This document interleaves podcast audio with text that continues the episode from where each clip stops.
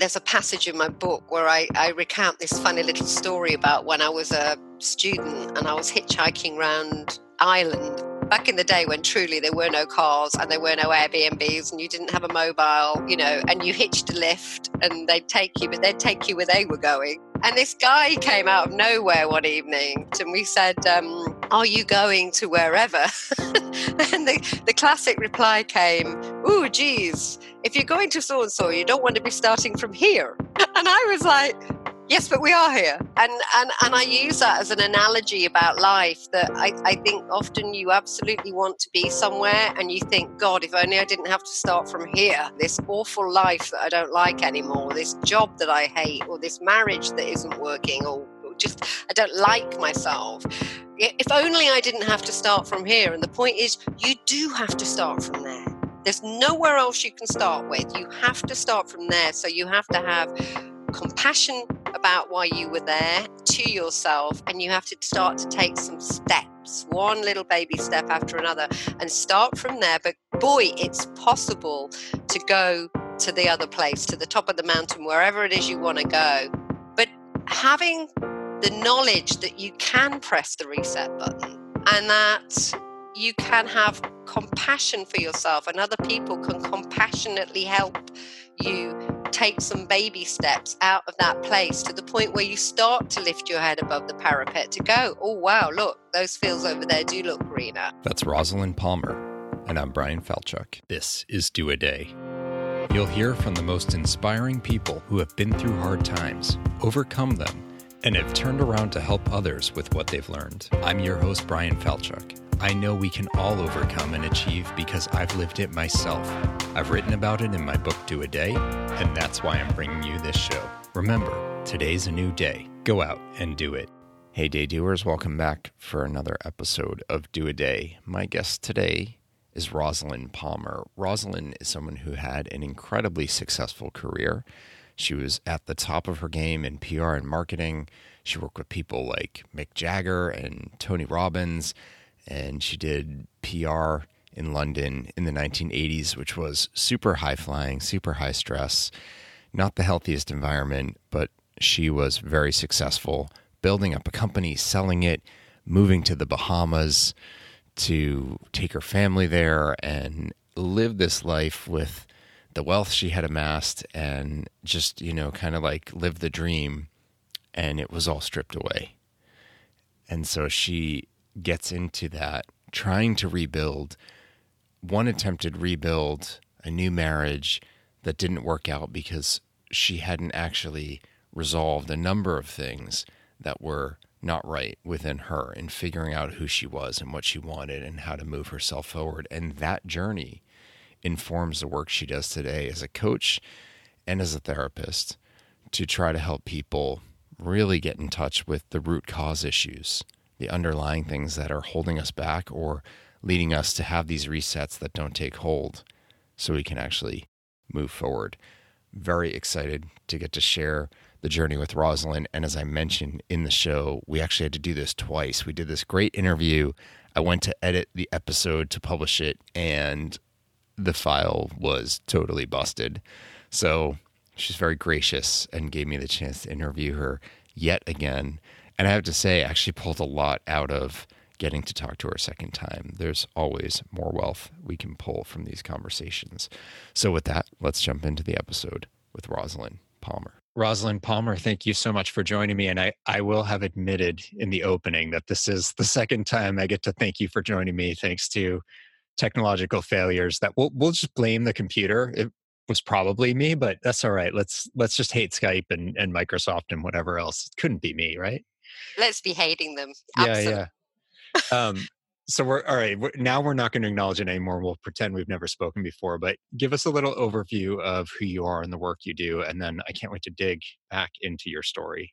Thank you. So yes, I'm I'm here in England. I'm Rosalind Palmer. I'm an advanced rapid transformational therapist, which is a form of hypnotherapy that combines the best of clinical hypnotherapy, NLP, neuro linguistic programming, CBT, cognitive behavioral therapy, and psychotherapy. So it's an amalgam of those, but it's very much hypnotherapy based. So I am at heart a hypnotherapist, but I'm also an NLP based coach. And I added the coaching to my hypnotherapy practice about four years ago because I think a good analogy is I realized that the therapy was really, really important to really get to the root of issues. And it's a bit like looking out on a garden and going, there are no weeds. That's delusional thinking. And then you go, yes, there are weeds. Let me use weed killer.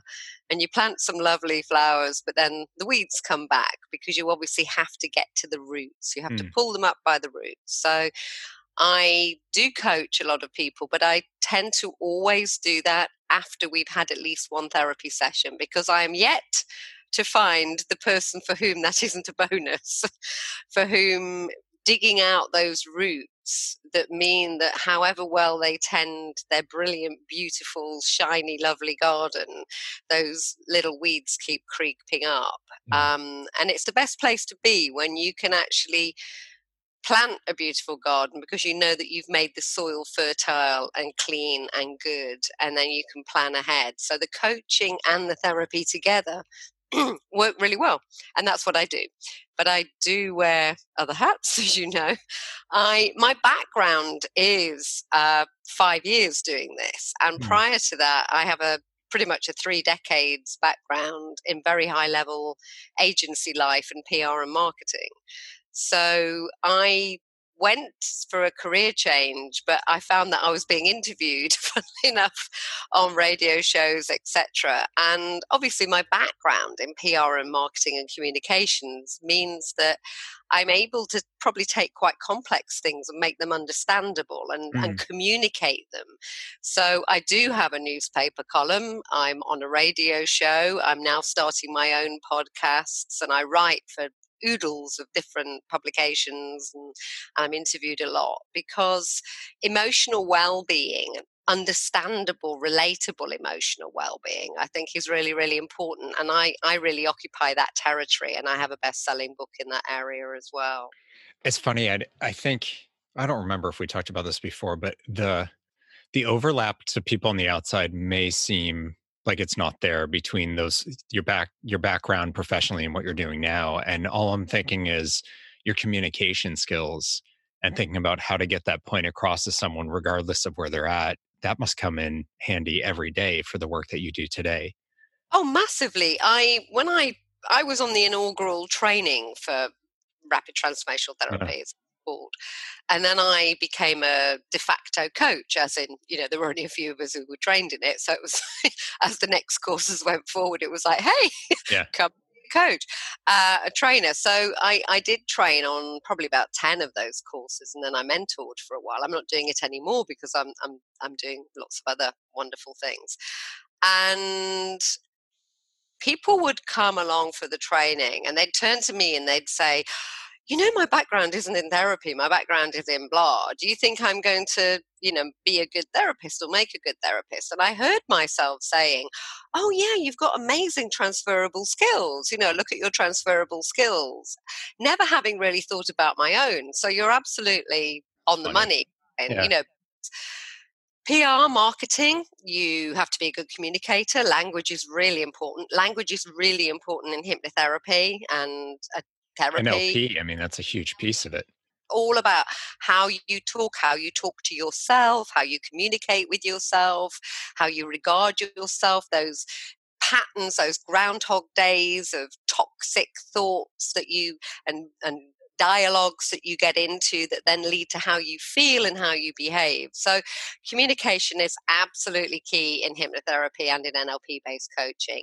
In marketing and PR, building rapport, understanding somebody very quickly, good marketing, standing in their shoes, understanding your target market. Yeah, yeah you're right. Who'd have known? They're amazing transferable skills. Yeah. Uh, yeah, they are. And I also have the reassurance and ability because I've always handled clients and often very, very difficult clients in the past. I mean, Tony Robbins was one of my clients, for example. I actually did the PR for him and a, and a lot of the leading gurus in the world, like Edward de Bono and Tony Robbins. So th- these were not, shall we say, pushovers. They were easy people to yeah. be um, and I came up through that school of just understanding how to deal with people. And yeah, it's it, it's really meant that I've I'd hear other therapists go, but I had this really difficult client, and I'd be like, well, "What did they do or say?" And they'd tell me, and I was like,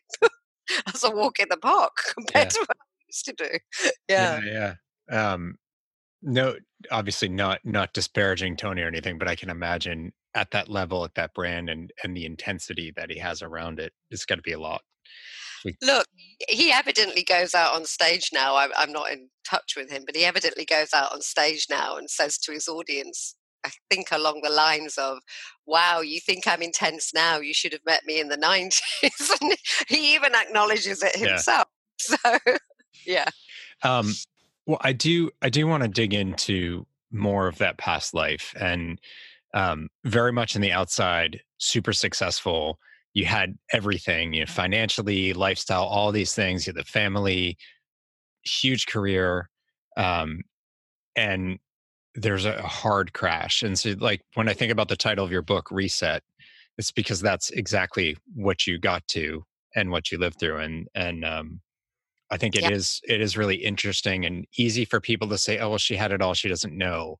you know what oh. is what does reset really mean you, you had a hard hard fall and reset and struggle so let, Look, us yeah because I, I chose it you know I mean if you're into karma or you know I, I obviously went yes I'd love those challenges thank you very much I oh bring them on so you're absolutely right so I I did not come from the right side of the track, so to speak. I, I was a grocer's daughter. I lived above the shop in the early days.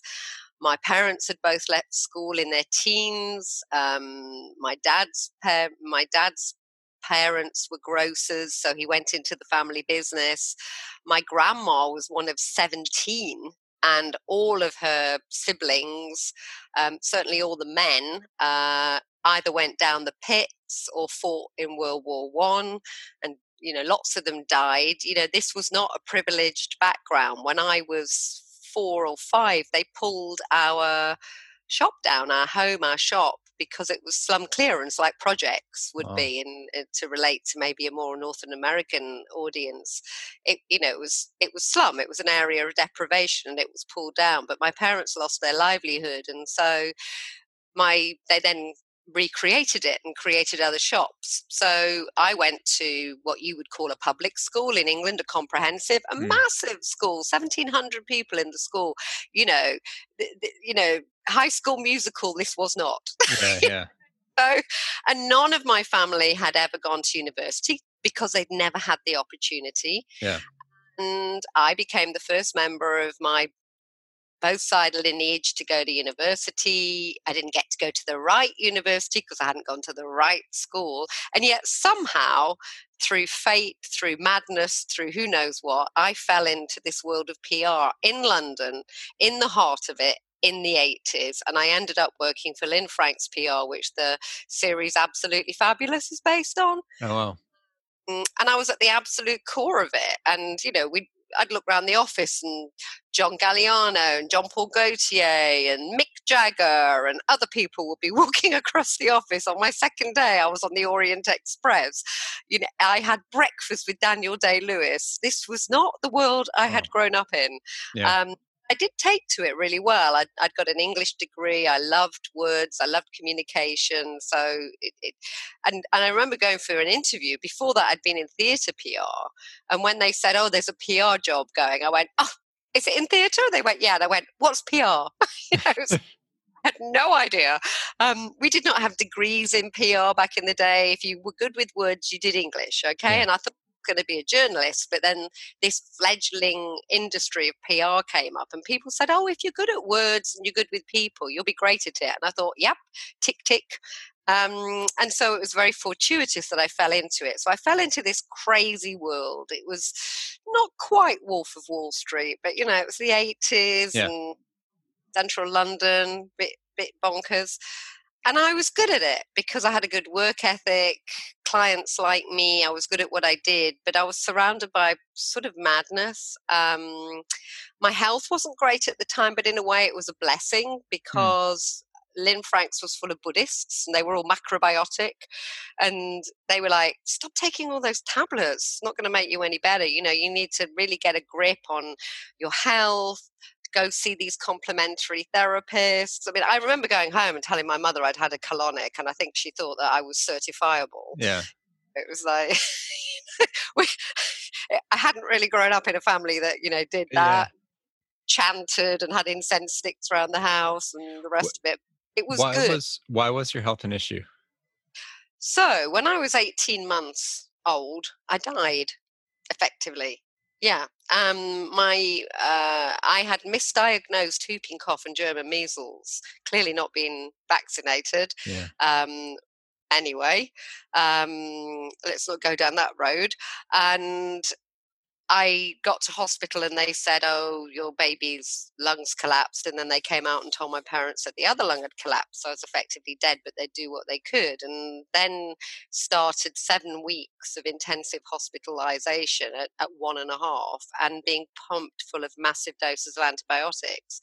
And for good measure, throughout my entire childhood, they gave me antibiotics, a bit like you give Smarties, as you call it in England. So the damage that antibiotics would do to one's immune system was not known at that time. It was seen as a sort of wonder drug, and it had obviously got this baby through. And so, all through my childhood, you know, I'd get everything going. Um, and for good measure, they just throw a bunch of antibiotics at Right. it. So, Stronger and stronger ones. Stronger and stronger ones. So by the time I reached my mid 20s in an incredibly pressurized business, quite alcohol fueled, you know, we're, we're the 80s, we're London, media, um, working super crazy hours. Um, you know, my, my body's just like, no, not having it. So I had such a host of things skin complaints, hormonal complaints gut complaints you know now of course i see it so clearly but at Yeah. the time it wasn't really understood Yeah. Mm, and so yes so taking care of my health at the age of 26 became an absolute priority and i was fortunate to be surrounded by these alternative people who said you know don't take that terrible drug go and see this guy who does acupuncture or go and have this done and so I, I genuinely don't think i'd be talking to you today had i not gone down that road Interesting. Yeah, it was Mm. definitely not. It was that was not a world where those sorts of things happened. Um, and even I mean, you said alcohol fueled cocaine was a huge, huge thing in New York, in London, in Paris. You know, I didn't go there. Yeah. I have to say, the second day of my job at Lynne Franks, they broke in a meeting I was in, and the, the, the they did it on the boardroom table. They got. They did. I was like, "What is going on?" Yeah. And it was just something in me, thank God, that kind of went. That's just probably going to be a step too far. Yeah. You know, time I'm trying to get my health up. So thank God, I, I never ever went down that road. You know, things like the Wolf of Wall Street, I can you know I can relate to it. But Yeah. uh, and I around me, and I saw the damage it did as well. But uh, you know, I'm not judging. I'm just glad I didn't you know jump on that particular train. yeah. So where where did you get to from a health standpoint? Did these alternative things right the ship, or to just sort of stabilize a bit? Like what what was the path from there? I think they stabilized it. I, th- I think there, there'd been I think there'd been a lot of damage done, and I Mm. think obviously then working in that field I worked in, where you're doing eighty-hour weeks, and yeah, and you know I'm going to come back to the alcohol again, you know, because I can remember the late '80s, early '90s when I founded my own PR company.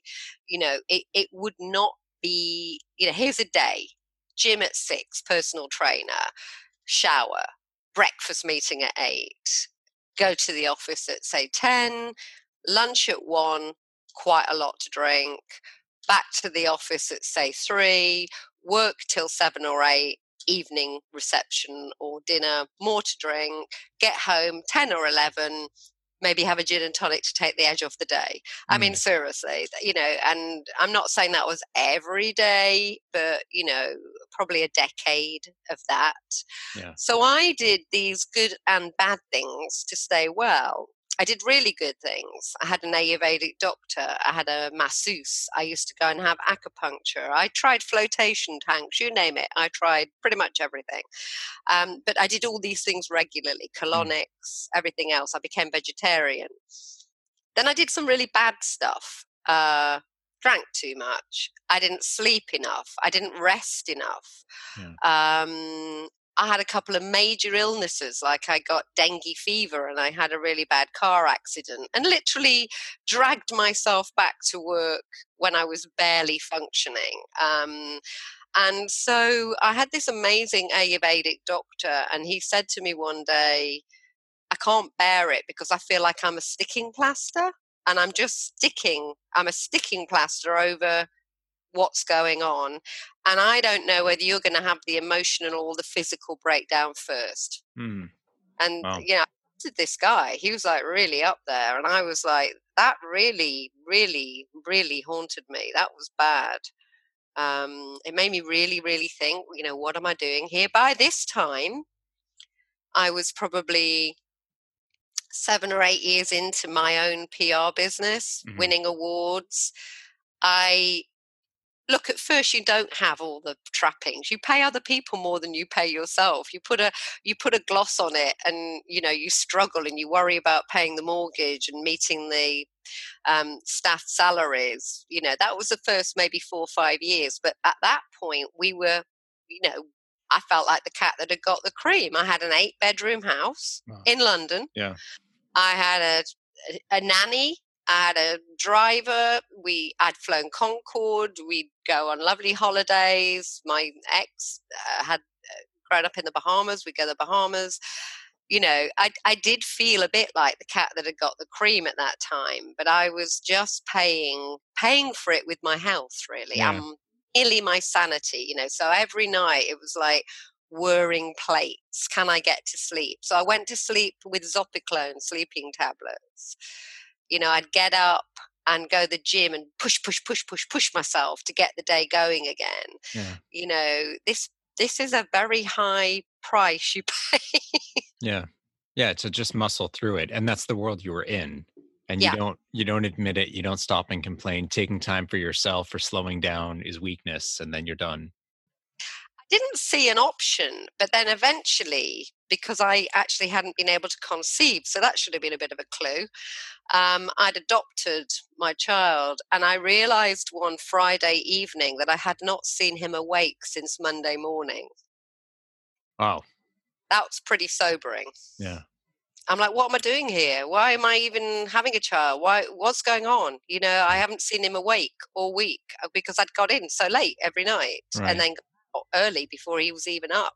You know, the nanny had got him up. it's like, what? I mean, this isn't what I thought I'd signed up for. And so it became very clear to me that we needed an exit strategy. So luckily, my company was so profitable, so good profile. I was like runner up in the Businesswoman of the Year awards. My company won Best PR Agency award. We sold it, we were able to sell it. Um, but I was supposed to have a three year earn out, yeah. and I I couldn't I couldn't go beyond a year. I was oh. done. I yeah. was uh, and so we had to have a really horrible what they call a compromise agreement which is like a kind of a corporate divorce that wasn't yeah. much but there i am i'm 40 and i'm a millionairess and i think phew i have dodged a bullet yeah. and bahamas and then everything went completely wrong and that's the point in the story where people are like, oh, sail away into the sunset and it's perfect in the Bahamas, no less. Yes. Right, loads of money, living million, in paradise. More than a million pounds in yeah. the bank. No, like yeah, forty, age forty, look pretty hot. You know, like I'm really slim because oh, for good measure, I'm bulimic. Mm. just yeah, you didn't sure. mention that. Yeah, just one more just to make sure that you know you stay looking good um no um my body had a different plan and the, the universe had a different plan because it wasn't just what happened to me health wise. I mean, every single thing I thought made the fabric of my life and my existence in an 18 month period was taken away from me mm. everything mm. so it all you know i wasn't anyway so i'm in a foreign country i'd got another child by then we're displaced i'm really not happy with it um, i'd lost my job in a way my ego my identity i didn't you're, realize you're i mean it was your first baby yeah. you created that so if people downplay it but that's actually when you've started a company yeah It was massive. And also, I remember, you know, it was like, you know, like on the waterfront, I could have been a contender. You know, there was this moment where I was at the school gate waiting for my children who went to quite a posh school in a gated community. I didn't live in the gated community. Mm. I just like you to know because I don't want to live in la la land. I always wanted to meet real Bahamians and mix, and that's what we did. Mm. But they did go to school there. And this, this woman said to me, Sol, what's your favorite cupcake recipe? And I heard myself going, I used to be a managing director of a company. you know, like this kind of like what? What are we yeah. talking about? I don't, I don't even, you know, I don't know what you mean. Um, and that was real shock. I think it's like a lot of men, uh, men particularly, but also anybody high flying who retires and suddenly they're not very happy on the golf course because yeah. it's not their thing and and they've lost that big part of themselves and so i had all of that i'm in a foreign country but then my father had a stroke on my birthday back in England. So I fly back to England. It wasn't good. He was very, very, very depressed in a very bad way. Deal with it as best I can, leave my kids with my ex. And with hindsight now, I realize my ex was having a kind of a protracted nervous breakdown, basically. Um, and came back found my dog run over at the side of the road. that was fun. And had to take my dog and have it put to sleep while I'm still wearing my clothes from the BA flight back. Mm-hmm. Go home, get through Christmas, start to not feel very well. Like, what's, you know, not very well, just not very well. Think it's flu, think it's something. I used to run every morning. I was obsessive because I channeled all that energy. Yeah. Guess into going to the gym, into being thin. I'd run five miles every morning, go to the gym for a couple of hours. You know, I was like, that's where all that thing went. No, I'm I'm finding it hard to run. I'm really struggling. Go for a well woman check, have a mammogram, get the all clear. Just don't feel right about it. Just don't feel right. Trust my intuition. Thank God. And then I'm in the shower. I'm feeling my breast there's a lump. I'm like, I don't like this. What's what's happening? Anyway, to cut a long story short, three weeks later, I am on an operating table in America because I have a very aggressive, fast growing form of breast cancer. Wow. Even on that journey, and I write a lot about that in other publications, I was nearly bulldozed into a lot of treatment that didn't sit right with me. Um, and, and it wasn't that they were you know bad people but there was a very oncology based regimen particularly uh, um, in the states but you know in any country that believes that that's the way forward so it was a bit like let's throw the book at it and mm. i was being swept up with that bandwagon and then just didn't feel right about it and really trusted my intuition and said no it's not where i want to go um, and so i had to have loads of biopsies but i was proven right that i only had one cancer so i had the least possible intervention. I had a lumpectomy, I had radiation treatment, but that wiped me out. So we moved to an out island to a 10 acre organic farm with a thousand palm trees on a pink sand beach and an azure sea with sharks that my children used to give names because we recognized them. I saw Jeffrey today. Um, neighbors only two and a half miles away. No TV. I mean, it sounds ideal. My children hated it. I'm sure it's so boring. We haven't got any TV. I've got nobody to play with. Um, and I live Jeffrey. What are you talking Jeff- about? Yeah. Don't swim with Jeffrey. I don't like it. He's frightening. Um, and then I was having lots of treatment in America, coming back and forward. Um, and then, anyway, to fast forward, I thought I would kind of found ground zero. I thought I'd settled. I thought it was okay, and it wasn't. So every time I thought I'd reached the point where I would kind of go, okay, God, I get it. Okay, you've taken so much away from me. I get it. You know, I'm I'm happy now. Yeah, look, yeah. look at me. I, you know, I'm good. no. Um, so then we lost everything in the hurricane. Uh, my father got really suicidal. I had a secondary cancer scare. Then I found out my mum had terminal pancreatic cancer. All of this necessitated a lot of flying to America yeah.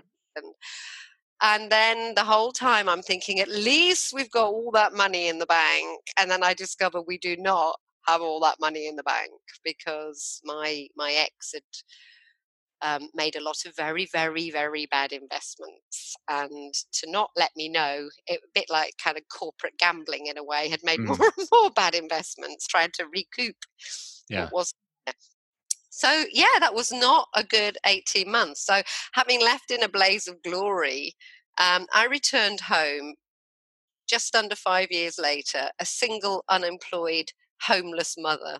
Yeah. Just in time to watch my mother die and bury her. Oh. So that was truly okay. You you now you now have hit somewhere that the only way is up you know and yeah and I, and I did I, I came up from that i reset you know i hit the reset button it's like whoa where do i dig deep now where do i go I reinvented a life for myself. I remarried, got my kids sorted with schools and stuff. I lived, then moved to live near my father. I became in a training and development company, head of insight and innovation, because obviously I fell onto what my background in marketing and PR was. Um, but then again, it got derailed. Uh, the menopause hit. I lost my sense of self. My second marriage did not work out. Mm. Um, again, and then my father, for good measure, you're going to laugh now, he died on my 50th birthday. I'm not laughing. I mean, you, you couldn't yeah, make it. You can't make it up. He'd had a stroke on my birthday as well, like yeah. eight years earlier. And then he died on my 50th birthday. It was like, uh-huh. wow. So that marriage unraveled, that existence unraveled. Um, and it was a real, that was five years ago. Hello, what next? And yeah. then this synchronicity happened where Marisa reached out to me and said, Look, I'm training people in this new form of therapy. And I thought of you immediately because I'd known her since the 90s. I'd met her through Tony Robbins. Um, I think you'd make a good therapist. And I'll be honest, Brian, I just thought, why not? Because what thought, else do you have? Well, I've had a lot of therapy. Yeah. and I really, truly have had a lot of therapy. And yeah. it seeped through the 80s and the 90s and the noughties. And I thought, you know, why not? Maybe this is the universe telling me something. And now, without sounding grandiose about it, I genuinely think that to be true. I think yeah. this life's work. I really do. Well, I eh, I want to ask you about this because I, I don't think it's grandiose, but I think this is what a lot of people miss. And actually, if we look at your first reset when you came back from the Bahamas and you know not quite destitute, but certainly versus how you left for the Bahamas, you could you could call it that. You reset but it didn't work.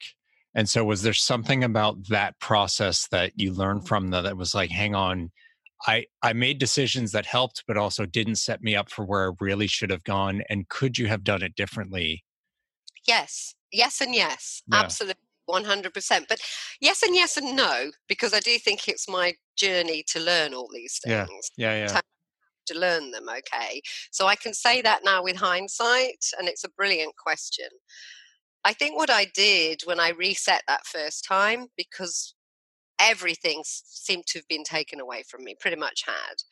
And particularly with my second marriage, because he was actually my childhood sweetheart mm. and came back into my life. I think it was a sort of let's regain what was lost.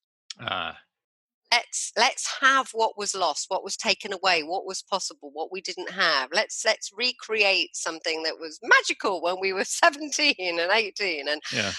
and and of course because i was in such a you know a, a brutal place having buried my mom and i was still having treatment myself and my dad wasn't at all well and then i got the kids you can imagine the impact on the kids all of this was having yeah.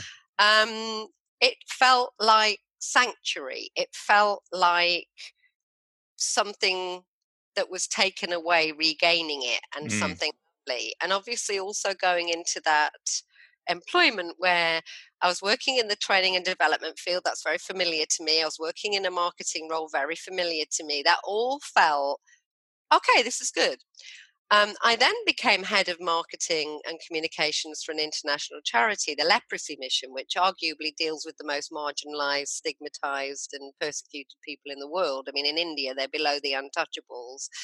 And that had definitely done something to me. Those trips to India and standing in Africa and mm, Myanmar, mm. um, you know, all of those places, but really particularly standing under a four lane highway in Mumbai in filth with people who live in the underpass underneath tarpaulin and they've got no fingers and they're offering you the only biscuit they have and you're like oh my god this is what having nothing really truly genuinely yeah. looks like that did something to me and i started to i think realize that i'd created a bit of a false nirvana, I think. Mm. It had seemed like a lovely recreation of what was lost, a safe place, quite a lot of things that were familiar. I mean, I understand all these things on a psychological level now. They're, they're what we're wired for as human yeah. beings. You know, we like what's familiar, we like what we know, we like what seems like pleasure um, it felt like I'd got my life back. But then I started, and, and the opening paragraph to my book is um, being at a Madonna concert, and she sings the song Nobody Knows Me, Nobody Knows Me, I've lived so many lives. And I just was like, I'm living the wrong life. This does not feel like the right life. I feel like I've just segued into the wrong life. And that, I'll be honest with you, particularly when the menopause hit as well. And, and I really don't want anybody to underestimate how hard that is for women because you really do kind of lose your sense of self. You start to be fuzzy headed and your body looks different and it's horrible. Um, I genuinely thought I'd lost the plot at that point, and I suddenly was incredibly unhappy. The doctor, of course, put me on antidepressants. Like, yeah, let's let's throw an antidepressant at this. I that was the most miserable time of my life. It's crazy to hear it because what I'd been through in the Bahamas, right. there was a fighting spirit within me. There was a determination. There was a I'm going to get through this. I found God. I found a spirituality. I felt really connected to nature and the world and all the good things that people crave. I I really I was actually very happy. Hmm. Going through the cancer treatment, living on that out island, I was content you know, yeah. there was nothing else on my to do list apart from get well. And every day I'm in paradise in a way. But this was awful. This, I really genuinely thought, how do I get through this? And so I had to reset then. And in fact, it was harder because the first time everybody was a bit like, oh my goodness, look what you've lost. You've come through all of that. Oh my goodness, you've got cancer. Your mum's just died of cancer. Your dad's had that stroke. Oh, and you've no longer got that lovely house. La, la, la, la. This time, I'm living in actually quite a nice village in a relatively nice house, remarried to, you know, a good looking guy. I've reinvented myself. I've got my kids at school. I'm in a career. It looked okay. And yet I was miserable. Mm. Yeah, it's interesting when you can compare and contrast those two. See, when you told the first story, it's like, well, this is terrible. And then to mm-hmm. hear this is like, yeah, that doesn't sound so bad. Wait, why are you feeling that way? But I, it I hear it now. Felt a lot worse. Yeah. And so I, I think I doubted my ability to keep coming back to the reset button to like hit the reset button again at that point. It was like, where is it? I don't even know where the reset button is, but I did find it. I really did. And I think there was a lot of synchronicity as well, and definitely training for this career. And, you know, it, it, it rubs off on you, you know, when yeah. you're trying and you're, you're dealing with people and you kind of sit there going, that sounds like me. Or, you know, and I'm a great one for walking my talk and being congruent. And so there'd be times I would be doing training and I'd be maybe watching a demo in the training and somebody would be saying, So I go home and I drink half a bottle of Chardonnay and I cry. And I'd be thinking, Yep, that that's me. Um, because at the time, you know, my my second marriage had just broken down. I was thinking, no, right, get a grip. You need to, you know, deal with this. And so it had a profound effect on me and it allowed me to, you know, be true again, true to myself. And then I started sharing this story because mm. I shared it up to that point, not at all really. No, nobody knew hardly any of this. Even people in London, they go, "Oh, are you not living in the Bahamas anymore?" I'd be like, "No, quite a lot's happened since then." Yeah. And so I started sharing my story, and I think just in very safe groups, networking groups, like a cancer group and somewhere else. And then they said, "Oh, you should." Go on the radio and talk about that. And I went on the radio and they were like, Oh, can you be a presenter? And then it was like, you should write a book. And so I did. Um, but it was very scary. Mm. Because when you're in PR, you're like the Wizard of Oz behind the curtain cranking the handle. Yeah. you know, you're behind the curtain, you're cranking the handle, and the great and mighty Oz is out the front. You know, go off you go, you'll be great. I've written your speech, go nail it.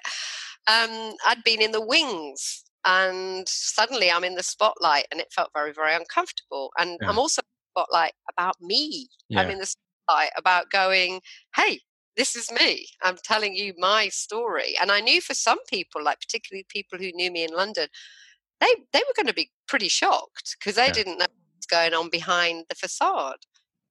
It's going to be as raw and exposed as you feel. It also must be cathartic, maybe after you've done it a bit, so the the fear starts to dissipate. But was that a big piece of your reset process, being open about what you felt and and sort of it almost strips the shame away? Absolutely. And and I did it and then I didn't like it. I mean, the weekend before my book was published, I spent the weekend in my pajamas crying. And I rang my publisher and said, Please, can you not publish the book? She's like, What are you talking about? I'm so silly. You know, of course I'm publishing the book. We're having a launch on Tuesday.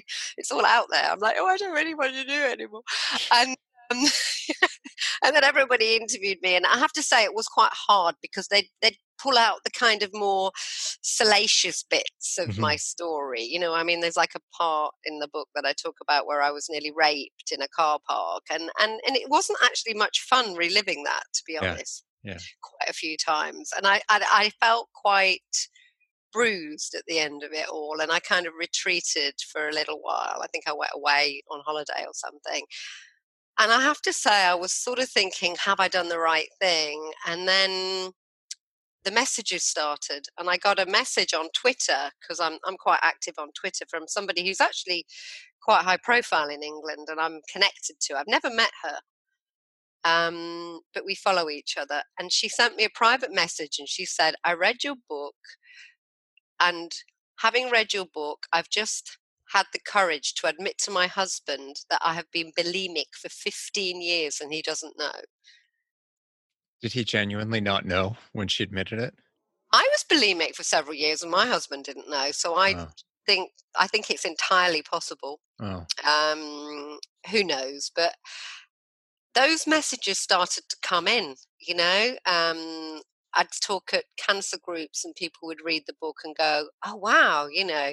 And I thought, okay, it, it, this is why I've shared my story. If this is if this is what it does, then it's worth it. And yeah. so discomfort started to be okay because I, you know, like Brene Brown, Daring Greatly, I realized what vulnerability looks like and feels like, and also what the payoff is that when you are vulnerable and open and congruent with it, it allows other people to step into that territory. And so I think it's made me a much better therapist. It's made me more compassionate, more congruent. Um, also, people will come to me with some really terrible things and they go, I hope you're not going to judge me. I'm like, Have you read my book? Yeah. Trust me, there ain't no judgment here, you know. no. So is is the is that do you feel that that's the right starting point is for someone who's maybe they're not even fully aware of exactly where they're at and what they're going through but is it to start to open up about it? Yes i think so again um, there's a I, there's a passage in my book where I, I recount this funny little story about when I was a student and I was hitchhiking around Ireland, the Republic of Ireland in 1980 with my then boyfriend. Back in the day when truly there were no cars and there were no Airbnbs and you didn't have a mobile. Yeah. And you know, and you hitched a lift, and they'd take you, but they'd take you where they were going, and then you'd yeah. hope get another lift. And sometimes you'd be in the middle of absolutely nowhere, and you think, "Oh, this isn't good. I'm going to be spending the night in my horrible two man tent in a field with cows. And this guy came out of nowhere one evening and we stopped and we said, um, are you going to wherever? and the, the classic reply came, oh, geez, if you're going to so and so, you don't want to be starting from here. yeah. And I was like, yes, but we are here. we uh, and and and I use that as an analogy about life that I, I think often you absolutely want to be somewhere and you think, God, if only I didn't have to start from here. Yeah. This I've got myself into, this awful life that I don't like anymore, this job that I hate, or this marriage that isn't working, or just I don't like myself. If only I didn't have to start from here. And the point is, you do have to start from there there's nowhere else you can start with. You have to start from there. So you have to have compassion about why you were there to yourself and you have to start to take some steps one little baby step after another and start from there but boy it's possible to go to to the other place to the top of the mountain wherever it is you want to go and then other people will come to me and they'll say i had a coach and they made me feel terrible about myself because they said you should be living your life's purpose or what's your vision? And i don't even know what my vision is. I feel so crap about myself. I can't even imagine what my vision is. I can't even see beyond the end of the week. Um, and i have a lot of sympathy for that because having been in some of those very yeah dark places. I, I, think that's a tad unrealistic to say to somebody, you know, just get some lovely magazines and make a vision board and, you know, you, oh, it'll all be better. You can head there. No, not when you are literally maybe drinking yourself to sleep every night or you're on antidepressants or you, you hate your spouse or whatever else is going on.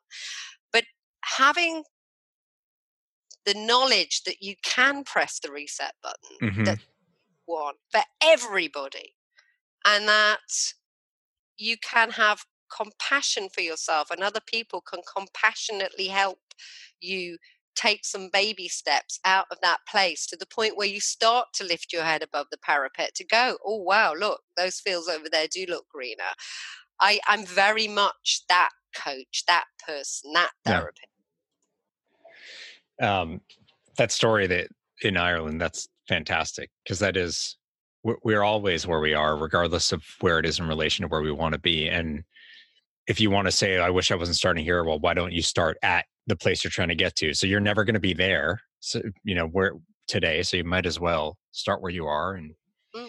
um, I, th- this is, this is a really valuable, I think, note for us to wrap things up on is this notion of like, you can always start from where you are, regardless of what you're ready for or not. And part of me is also like that coach is super irresponsible because that's the coach's job. Yeah. Um, not to hand you magazines to start clipping from, but to actually help you discover that for yourself. But people can can get into that sort of work and dig deeper with you as well mm-hmm. and figure out their own reset. Where can people find you and find the book and connect with you on social and all that good stuff? Thank you. Um, so www.rosalyn Palmer, R-O-S-A-L-Y-N Palmer.com is my website.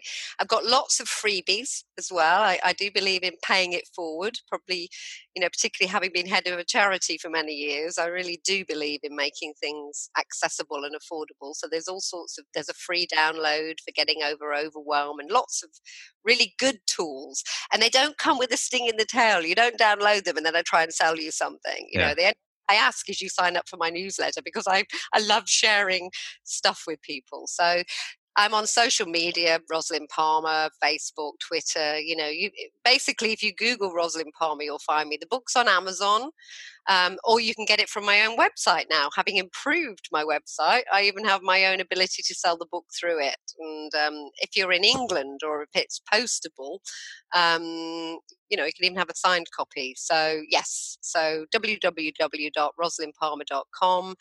Um, I've got two podcasts that are coming out soon. So again, they'll be on the website. There's Great. there's a the page, and there's all sorts of downloadables, as I say. So, yeah, be in touch. And the, the name of the book, if you want to share that again. So, the book is Reset A Blueprint for a Better Life. And it does what it says on the tin. Yeah. So, it's resetting your life it's semi autobiographical because I talk about how I got through. But then at each juncture where I'm talking about some of the things that have happened to me the cancer, the divorces, losing my sense of identity, etc. I give you therapeutic and coaching tools and exercises for how you could create a blueprint to get you through that if you're facing it. So mm. it's practical as well as sort of autobiographical. I have, I have a small tactical question for you on the cover art. Is that a cairn? The the markers you see on paths and okay. I was and like, I know, think that's what it is. I just did my my blog for this week. That is so spooky. And the the part the last line about it, because I'm talking about walking your talk. Yeah and how you can walk your talk and listen to your intuition and be true to yourself.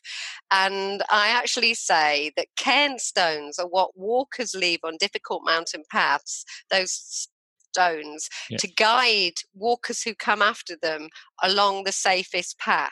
And so when you learn to trust your own intuition, because all you really need is already within you, you become the cairn stones for your own walk on any difficult journey. That's really brilliant. Yeah, that is really brilliant. And that's that's the most powerful thing any of us can be left with from these experiences. And we, we need to be at a place where we're willing to see that. Yes. Um, and it. Yeah. And no- Rosalyn, thank you so much thank for all this really beautiful, difficult, but honest story and journey and process to to reinvent, to change, to reset, so I really appreciate you sharing all this with us and with me a second time. Well, I hope it was better than the first. Who knows? I, if I remembered anything, I would say um, whether it was or wasn't, but I'm sure it is. Um, it's it's, it's right now. It's, yeah, that matters. It's a powerful story, regardless of how many times you've heard it, um, and just to kind of put yourself in those places. And I don't think we heard about Jeffrey the first time around. So Jeffrey. that was a Jeffrey yeah. the shark. He sounds nice. I wouldn't trust him to watch my kid. I go, I go, go and swim in the sea. Oh no, it's full of, it's full of things and salt. yeah. Most beautiful beaches in the world. Trust me, a nine-year-old does not appreciate that when they yeah. want to play Nintendo and be with their friends. Very true. um, thank you for all this. Are you ready to help me close the show out? I am. All right. Today is a new day and you can always reset wherever you find yourself. I love that. Thank you so much, Rosalyn. You're welcome. Thank you. Are you ready to start from where you are? It's such a great little story to prove or to remind us of such a true point. We always have to start where we are, whether we like it or not, whether it's the ideal starting place or not, because we are where we are. And there are things we can do to build ourselves up and move ourselves to a better place, but we're still starting from where we are. We're just maybe not recording the journey until we're further along. So accepting that is really valuable. And Rosalyn does bring really valuable um, guidance that thought that, you know, why did her second marriage not work out? It's because there were so many other things that were unsettled. She couldn't possibly know if that was the right decision or not. And there were things working against it working out because of the amount of self settling she still had to do. So I think that's a really valuable piece of advice for a lot of us. I remember someone told me years ago, you should never get married when you've just like had a major life change, like just started a new career or just gotten out of school or whatever. You should be settled in that new space for at least a year before you make that ultimate commitment. And, you know, I think a lot of younger folks or people who are madly in love, they might forget that or they might say, "Oh, but you know, this is different." And sometimes it is, and sometimes it works out anyway. But it's not a bad idea to pause and reflect and think about where are you in your life and are you in the right place to be able to tackle this next step, this next shift, this next journey. So, I'm going to leave it there. Definitely check out rosalynpalmer.com. You can get her book there. You can get it on Amazon or wherever else. It's called Reset A Blueprint for a Better Life. And Rosalyn's working on bringing her podcast out. When that does come out, I will add it to the show notes because I'm very excited for that. And of course, you can follow her on social media. And I link to all of that in the show notes as well. And also a link to where you can get her book on Amazon in the US or the UK. Because if you didn't figure it out, she's British. Thank you for joining me for another episode of the show. It's always great to have you here, and I will continue to put out some incredible stories, ideas, inspiration from incredible people who have been through it. And in their story, we find the path forward. All you need to do is subscribe to the show. Maybe if you want to go one step further, you can rate and review it on whatever platform you're listening to, do a day on, so you can help spread the word of the show. I have some incredible interviews already in the bank, ready to come out. Really just unreal guests. I myself was moved by all of these, and I'm really excited to share them with you. So stay tuned, more to come. Subscribe to the show, and don't ever miss an episode. And if you really like this and you think it has an impact, tell someone. If you have a friend, someone who is struggling, someone who could use a bit of inspiration, shoot them a link to the show. Send them to doadaybook.com slash podcast.